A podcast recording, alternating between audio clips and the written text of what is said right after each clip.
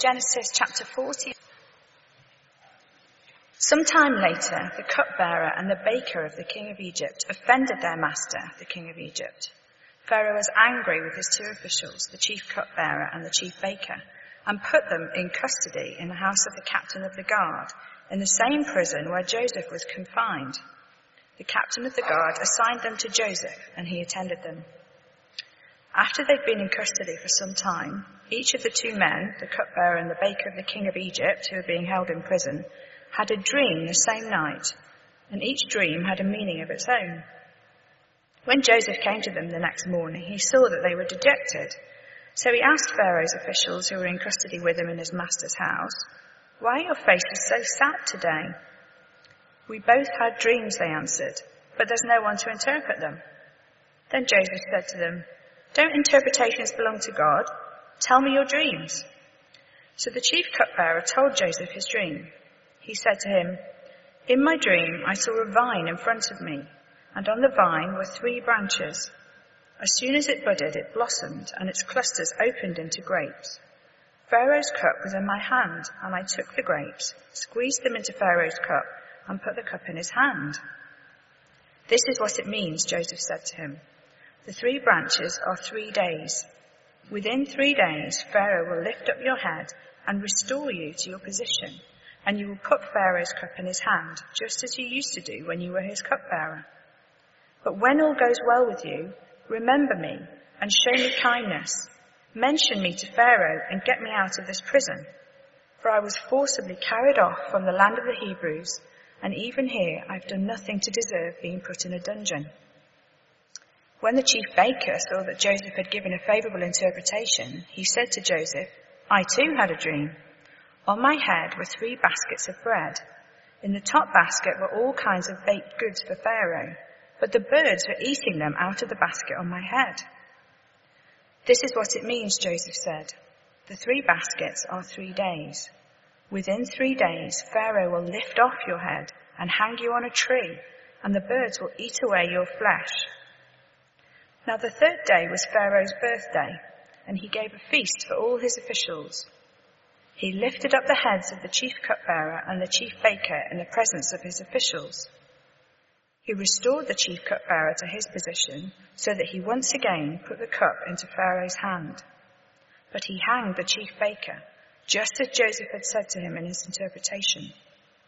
The chief cupbearer, however, did not remember Joseph. He forgot him.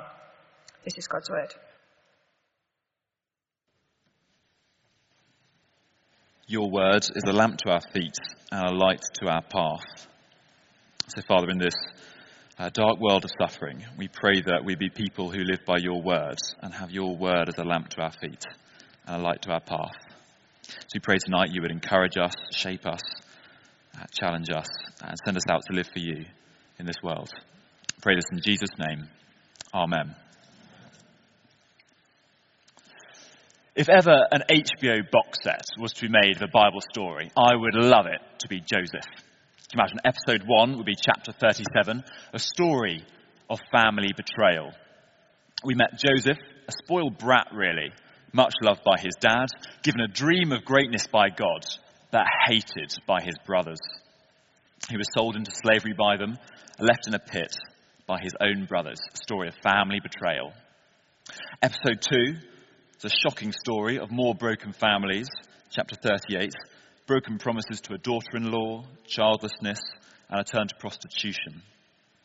Episode 3 would be chapter 39, a story really of injustice. We, re- we rejoin Joseph in slavery in Egypt, and things seem to be going relatively well for a while. He was doing quite well in his job. But his master's wife came on to him. She said to him, Come to bed with me. And he says, No, no, no. And again he says, No. Again, he says no, and eventually she accuses him falsely of sexual assault. He's sent to prison, and there we left him, in prison, for a crime he never committed. The story of Joseph is a story of paupers and pharaohs, love, betrayal, family breakups, and international crises. Tiny little details of life and huge eternal promises being worked out through them. And I hope um, as the story was read out by Sharon, we get a sense of some of the drama that's unfolding before us. And it's been said that uh, this whole series of Joseph is really like a great symphony on the theme of God's providence, um, God's sovereignty in a broken world. And each episode within this uh, series kind of nuances, colours it in a different way, shows us how that's true in a different angle. And this episode we have today, chapters 40 to 41, uh, is one which speaks very much into our lives today. Uh, I personally uh, found it a great help this past week. Um, I had uh, news back two weeks ago. A friend of mine, known since I was a teenager, I used to go on holiday with each other each year. Uh, he had a rock climbing accident. He fell and broke his spine. And this time last week, I heard the news that the doctors say he'll never walk again. He's 24. Three weeks ago, he ran a half marathon. Now, as, as I've had this racing through my mind, these two chapters have been so good. Seeing what God's like has been so helpful. And that there are many of us here today, I imagine, uh, really aware, acutely aware of trials and sufferings in our lives. Um, perhaps suffering that seems hopeless. Well, if that's you, these two chapters, chapters are really key. Um, they speak into our lives. And perhaps some of us here today um, who can't really think of suffering particularly going on that much at the moment, everything seems okay. Um, well, it's key for us to understand and believe what God's like from this story of Joseph, um, because one day suffering will come to us. Uh, an older Christian friend said to me this week they can't think of a single friend over the age of 40 who hasn't had a period of major suffering or trial in their life. And so it's really important that we uh, believe, understand, are shaped by these two chapters as we go forward in our lives.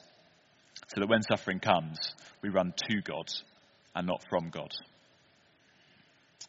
And so, too, as well, that we can be good friends to those who are suffering, so we can give good counsel.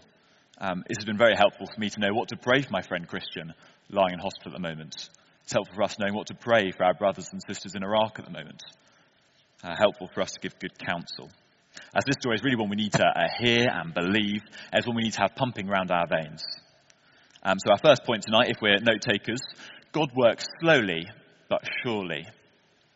God works slowly but surely. That's really chapter 40.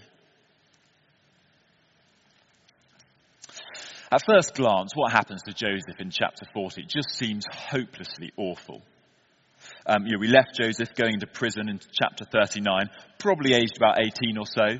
Um, not 100%. We know he uh, leaves his home at age 17, leaves prison age 30. It's about a 13 year gap. Um, but he's probably around 18 or so at this point. And chapter 40, verse 1 picks it up. Have a look with me. 40, verse 1. Some time later. That time is 10 years. 10 years Joseph has been in prison. A decade. 10 years Joseph has wrongfully been in prison for a crime he never committed. A decade. And all that he seemed to do at the time was do the right thing and flee from temptation. But 10 years he's been left in this awful ancient Egyptian jail. And one day, uh, two of the prisoners have a bad night's sleep, and they each have this really vivid dream. And they come to Joseph kind of bleary eyed, and they tell Joseph about this dream. Have a look at me at verse 8, chapter 40. Chapter 40, verse 8. We both had dreams, they answered, but there's no one to interpret them. Then Joseph said to them, Do not interpretations belong to God? Tell me your dreams. So the chief cupbearer told Joseph his dream. He said to him, In my dream, I saw a vine in front of me, on the vine with three branches. And as soon as it budded, it blossomed, and its clusters ripened into grapes. Pharaoh's cup was in my hand, and I took the grapes, squeezed them into Pharaoh's cup, and put the cup in his hand. This is what it means, Jesus said to him. The three branches are three days. Within three days, Pharaoh will lift up your head and restore you to your position, and you will put Pharaoh's cup in his hand just as you used to when you were his cupbearer. But when all goes well with you, remember me, show me kindness, mention me to Pharaoh, and get me out of this prison. For I was forcibly carried off from the land of the Hebrews. Even here, I've done nothing to deserve being put in a dungeon. Finally, Joseph has his chance to go free. After 10 years of no hope, here he is with a chance. This cupbearer will go free, has a chance to speak to Pharaoh, maybe get him out. Joseph interprets the other man's dream too, um, not quite so uh, favourable an interpretation. We won't have time to look at it tonight, uh, but the man's going to end up hanged. And it all comes true just as Joseph interprets. Have a look at me at verse 20. Verse 20. Now, the third day was Pharaoh's birthday, and he gave a feast for all his officials. He lifted up the heads of the chief cupbearer and the chief baker in the presence of the officials. He restored the chief cupbearer to his position, so he once again put the cup into Pharaoh's hand. But he hanged the chief baker, just as Joseph had said to them, in his interpretation. You can imagine the anticipation in Joseph's heart at the moment he packs together his things in his prison cell. He pulls down his dusty suitcase, thinking, oh, no longer am I going to have to sit here all day. So long, suckers. You can imagine it. He's sitting there, waiting for the call. Checks his watch.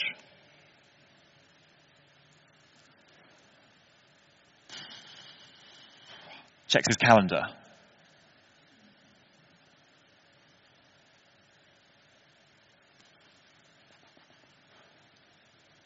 Then, verse 23. The chief cupbearer, however, did not remember Joseph. He forgot him. When two full years had passed, Pharaoh had a dream. That glorious freedom taken away, left in prison not for another few weeks, not for another few months, but for another two years. Freedom had just seemed within his grasp and then it's taken away just like that. What an anticlimax. Can you imagine what's going through his mind? As Joseph wakes up each morning, can you imagine the pain, the heartbreak, thinking of what could have been, the tears? Joseph must have just felt like life was just slipping past him. Twelve years in prison seems hopelessly awful. But what God wants us to see here is that it looks awful, but God is with Joseph. He is with him. And he's slowly, but surely, working out his promises. I wonder if we notice some of those little details as we read through chapter 40. Have a flip back to verse 1 of chapter 40. 40, verse 1. Sometime later, later, the cupbearer and the baker of the king of Egypt offended their master, the king of Egypt. Pharaoh was angry with his two officials, the chief cupbearer and the chief baker, and put them in custody in the house of the captain of the guard, in the same prison where Joseph was confined. The captain of the guard assigned them to Joseph, and he attended them. Uh, the cupbearer and the baker are like the kind of Carson and Bates of Pharaoh's Downton Abbey pyramid world.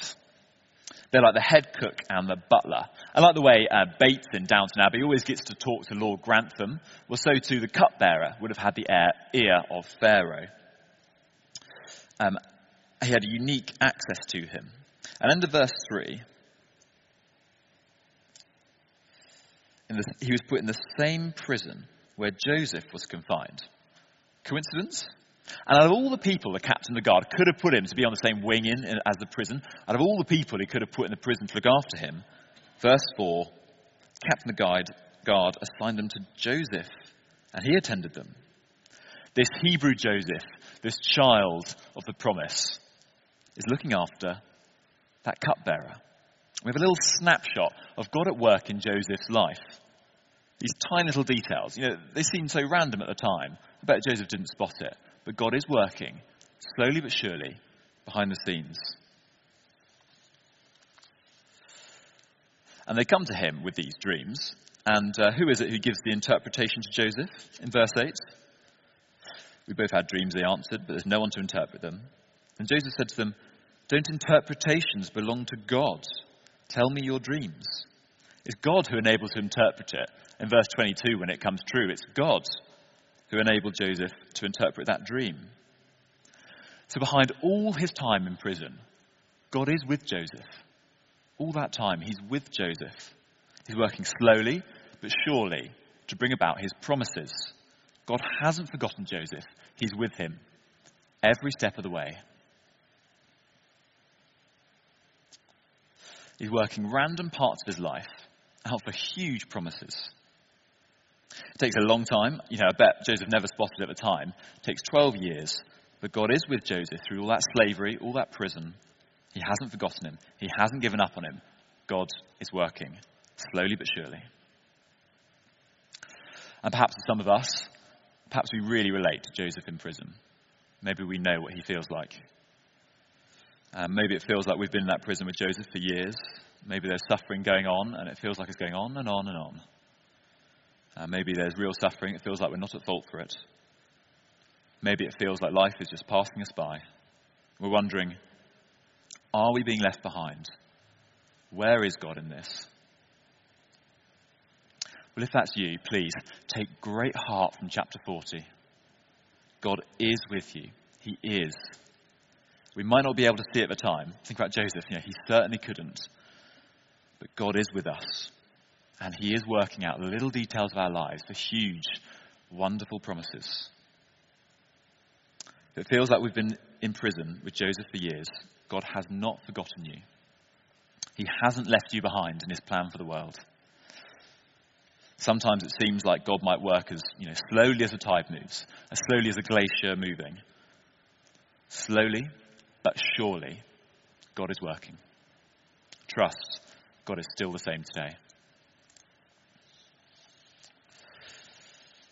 And He's got a purpose. He's got a purpose. God is working slowly but surely to make Joseph forgetful and fruitful. That's our second point if we're note takers. To make Joseph forgetful and fruitful. And we see this really in epic proportions in chapter 41. It's like the ultimate rags to riches story. Um, so Liz is now going to read chapter 41 for us.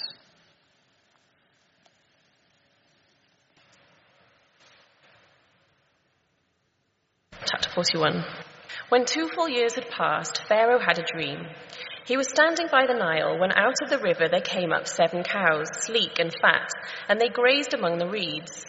After them, seven other cows, ugly and gaunt, came up out of the Nile and stood beside those on the river bank.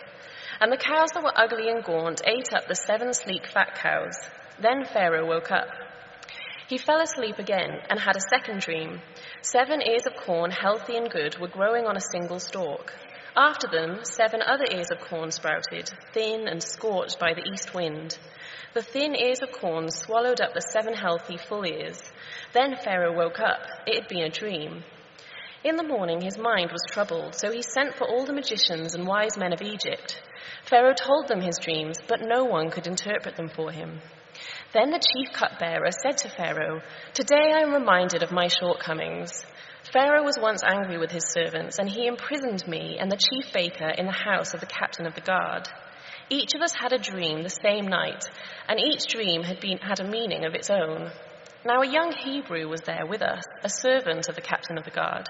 We told him our dreams, and he interpreted them for us, giving each man the interpretation of his dream. And things turned out exactly as he interpreted them to us. I was restored to my position, and the other man was hanged. So Pharaoh sent for Joseph, and he was quickly brought from the dungeon. When he had shaved and changed his clothes, he came before Pharaoh. Pharaoh said to Joseph, I had a dream and no one can interpret it, but I have heard it said of you that when you hear a dream you can interpret it. I cannot do it, Joseph replied to Pharaoh, but God will give Pharaoh the answer he desires. Then Pharaoh said to Joseph, In my dream I was standing on the bank of the Nile, when out of the river there came up seven cows, fat and sleek, and they gazed among the reeds grazed among the reeds. After them, seven other cows came up, scrawny and very ugly and lean. I had never seen such ugly cows in all the land of Egypt. The lean, ugly cows ate up the seven fat cows that came up first. But even after they ate them, no one could tell that they, what they had done, that they'd done so. They looked just as ugly as before. Then I woke up. In my dreams, I also saw seven ears of corn, full and good, growing on a single stalk.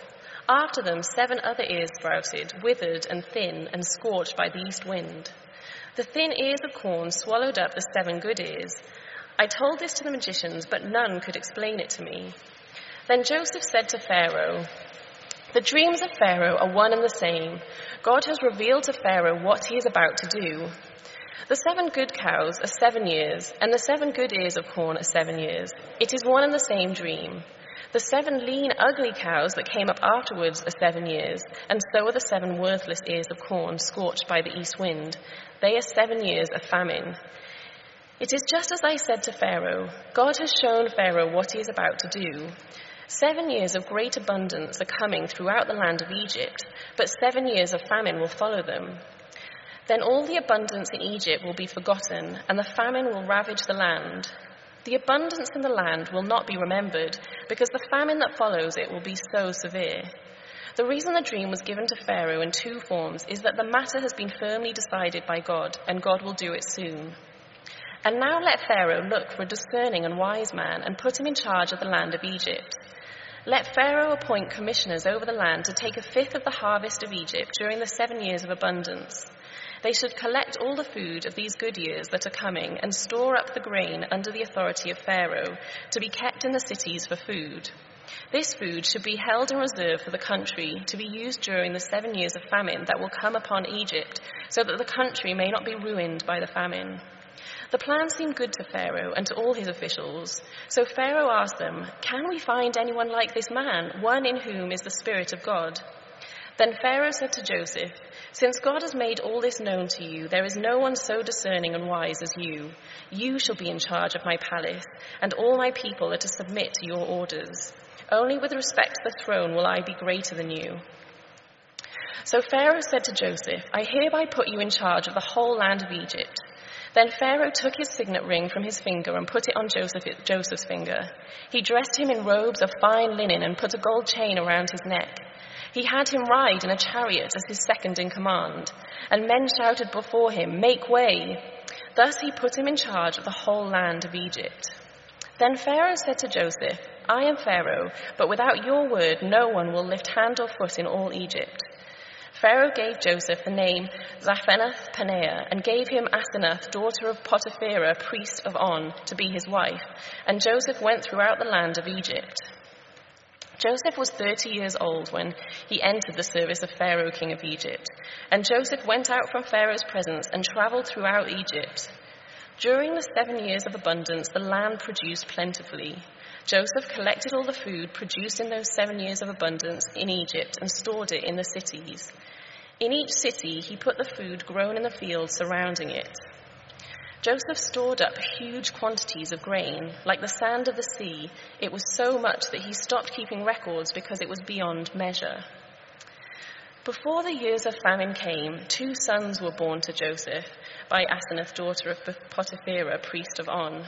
Joseph named his firstborn Manasseh and said, It is because, because God has made me forget all my trouble and all my father's household. The second son he named Ephraim and said, It is because God has made me fruitful in the land of my suffering. The seven years of abundance in Egypt came to an end, and the seven years of famine began. Just as Joseph had said, there was famine in all the other lands, but in the whole land of Egypt there was food. When all Egypt began to feel the famine, the people cried to Pharaoh for food. Then Pharaoh told all the Egyptians, Go to Joseph and do what he tells you. When the famine had spread over the whole country, Joseph opened the storehouses and sold grain to the Egyptians, for the famine was severe throughout Egypt. And all the countries came to Egypt to buy grain from Joseph, because the famine was severe in all the world. This is the word of God. Well, what a rags to riches story. You know, X Factor, eat your heart out. So after all that time in prison, Pharaoh finally has a dream. Two dreams, in fact. One about corn and one about cows. And he goes to all the professional dream interpreters, interpreters of the day and asks them what they make of it. But none of them have the foggiest. Then, verse 9, chapter 41. Then the chief cupbearer said to Pharaoh, you can imagine how he said this. Uh, today I'm reminded of my shortcomings. A pharaoh was once angry with his servants, and he imprisoned me and the chief baker in the house of the captain of the guard. We each of us had a dream the same night, and each dream had a meaning of its own. Now a young Hebrew was there with us, a servant to the captain of the guard. We told him our dreams, and he interpreted them for us, giving each man the interpretation of his dream. And things turned out exactly as he interpreted to us. I was restored to my position, and the other man was hanged. So finally, the cupbearer remembers Joseph. Pharaoh sends for him. Joseph has a wash and a shave, gets ready to appear before Pharaoh, ruler of all Egypt. And then verse 15.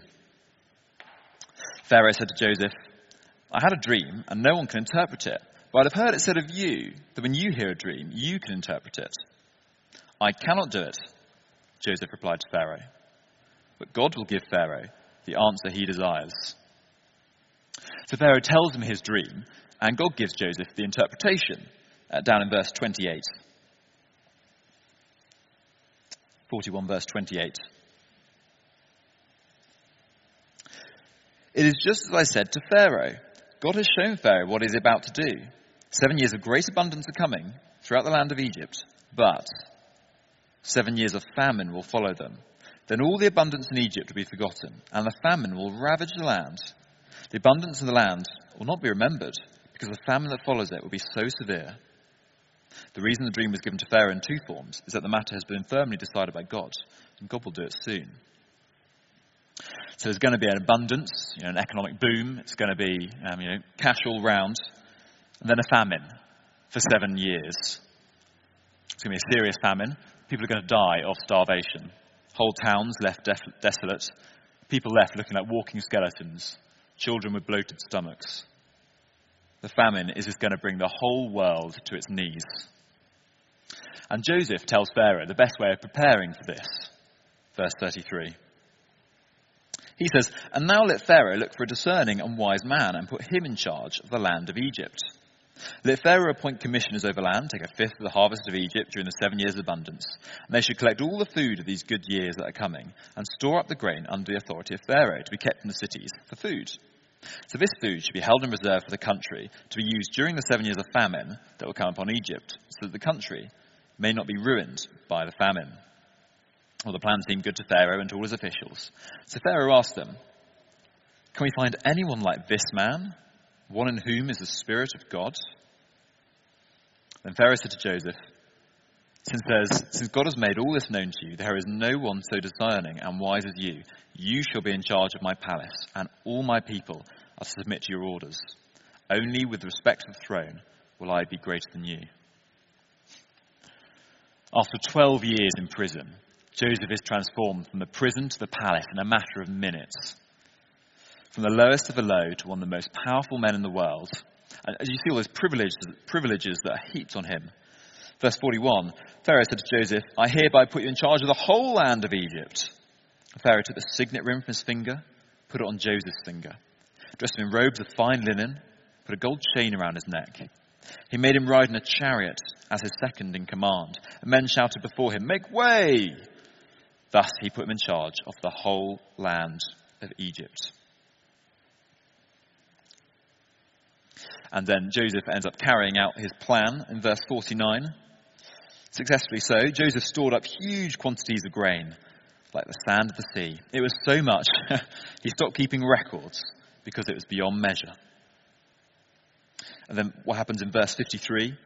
These seven years of abundance in Egypt come to an end, and the seven years of famine began just as Joseph had said. There was famine in all the other lands, but in the whole land of Egypt, there was food. Think of how all those little details in Joseph's life have come true in a way he could never have imagined. Think those administ- administrative skills he'd learned in prison and being a slave, being put to use in being prime minister. His, his being in prison with a cupbearer leads him to being a prime minister. God has worked slowly but surely to make Joseph fruitful. It's a real rags to riches story. And it makes you wonder at this point in his life, he's just been made prime minister. In this great period of fruitfulness, he's had seven years, everything's gone very well. How would Joseph have looked back on his suffering? How would Joseph have looked back on that time in prison and slavery? Well, we get the answer by what he calls his children in verse 50. So before the years of famine came, two sons were born to Joseph by Asenath, daughter of Potiphera, priest of On. And Joseph named his firstborn Manasseh and said, It is because God has made me forget all my trouble and all my father's household. How can he say that? How can he say that he's forgotten all that trouble? How can he say he's forgotten prison, slavery. Um, well, it's certainly not in the amnesia sense. It's not like he's being like, wait, was it 12 years of prison or being in a hotel? I can't remember. So it's not, you know, not that kind of forgetfulness. But rather, he's forgotten it because the reality has been reversed. It's no longer painful for him. It's no longer the first thing he thinks about when he wakes up in the morning. It's no longer at the front of his mind. And when Joseph does think about it, he doesn't feel sick. When someone mentions God to him, he doesn't have an awful feeling in his stomach. In fact, those 12 years, all that pain, those hard times, well, they seem light and momentary compared to his time in the palace now. Now he can see it in the big picture. The pain has been forgotten because the reality has been reversed. And one day, we too will be able to say exactly the same. It may not be in this life, but one day we will be in the new creation. After the prison of suffering, we will be in the ultimate palace, not around a, a throne with Pharaoh on it, but around the throne of God. God Himself will wipe away every tear from our eye. There'll be no more death or mourning, crying or pain, for the old order of things has passed away. We will experience a world with no suffering, no prison of suffering, but instead a world of perfect relationships, not broken families. We'll be free from those sins that haunt us, free from the accusations of the devil We'll be free from the sicknesses, pains, tears of today. And when we've been there 10,000 years, bright shining as the sun, we'll have no less days to sing God's praise than when we first began.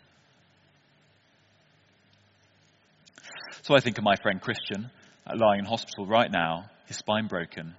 He's 24. And the doctors say he'll never walk again. But that's not true, is it? in heaven, Christian will run to the Lord Jesus. He will sprint to Christ. He will cartway his way, his way to the throne.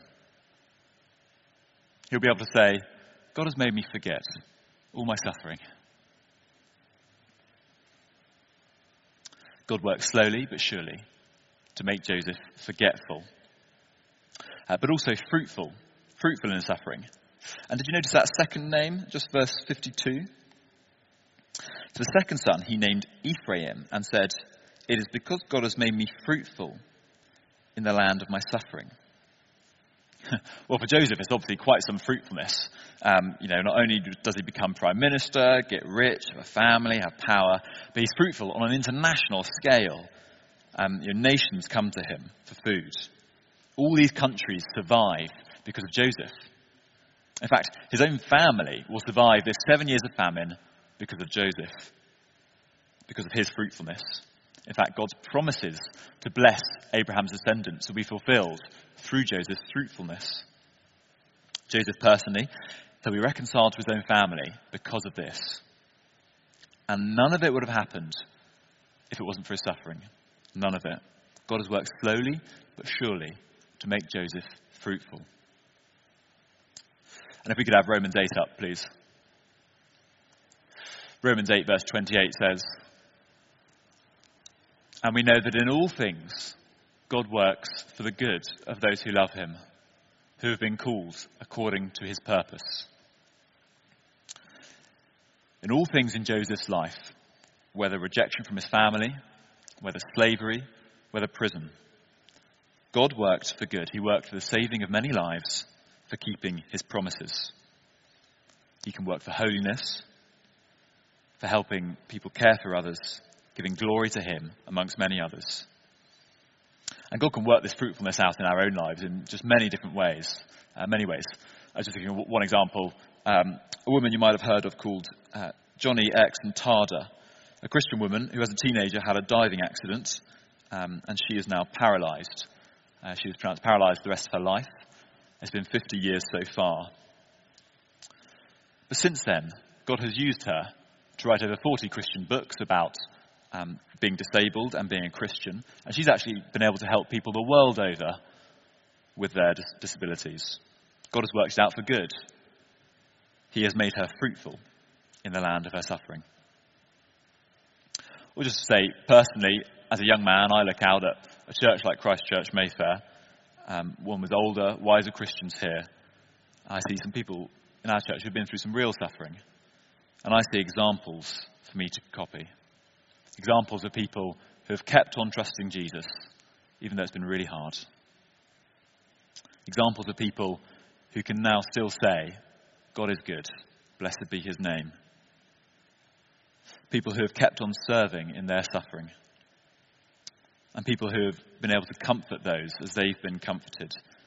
People who have shown me not to run from God, but to run to God in his suffering. People give me examples I'm very thankful for. People who God has made fruitful. And for those of us with Christian friends who are really suffering at the moment, verse 52 is a really great prayer to pray for them. It's my prayer of my friend Christian in hospital at the moment, We'll think about our brothers and sisters in Iraq this week.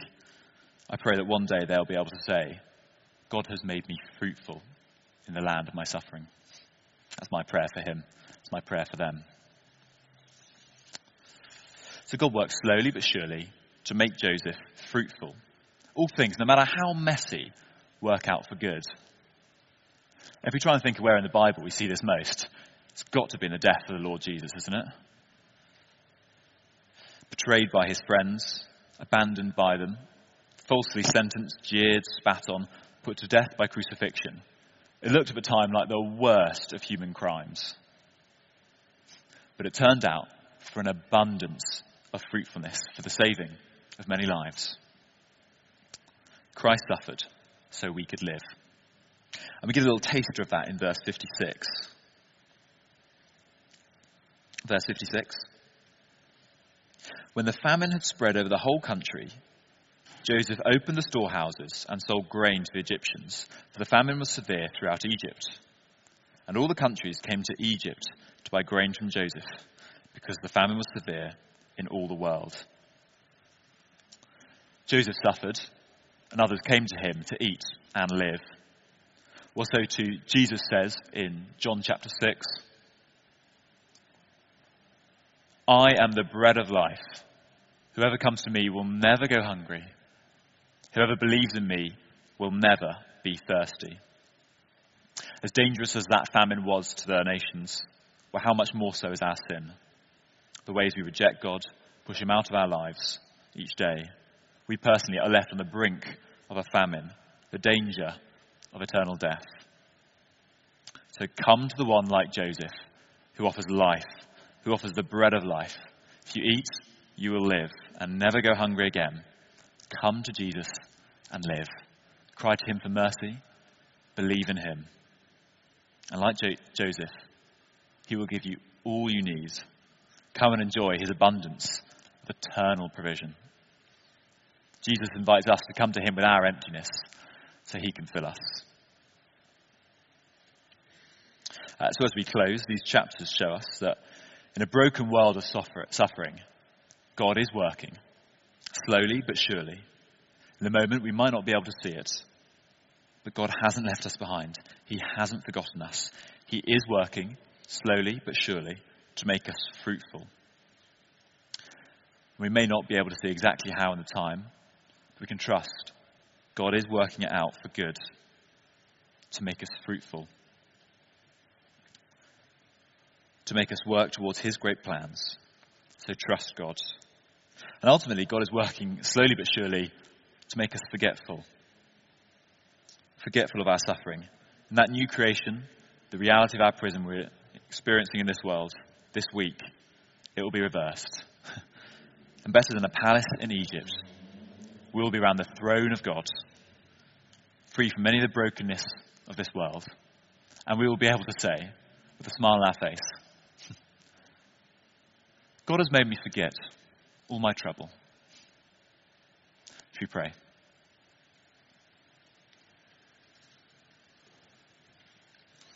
Father, we praise you that you are with us praise you that you would help us to trust you, to believe that. Help us when times are hard, when our friends are having hard times, when it feels like it's been going on and on and on.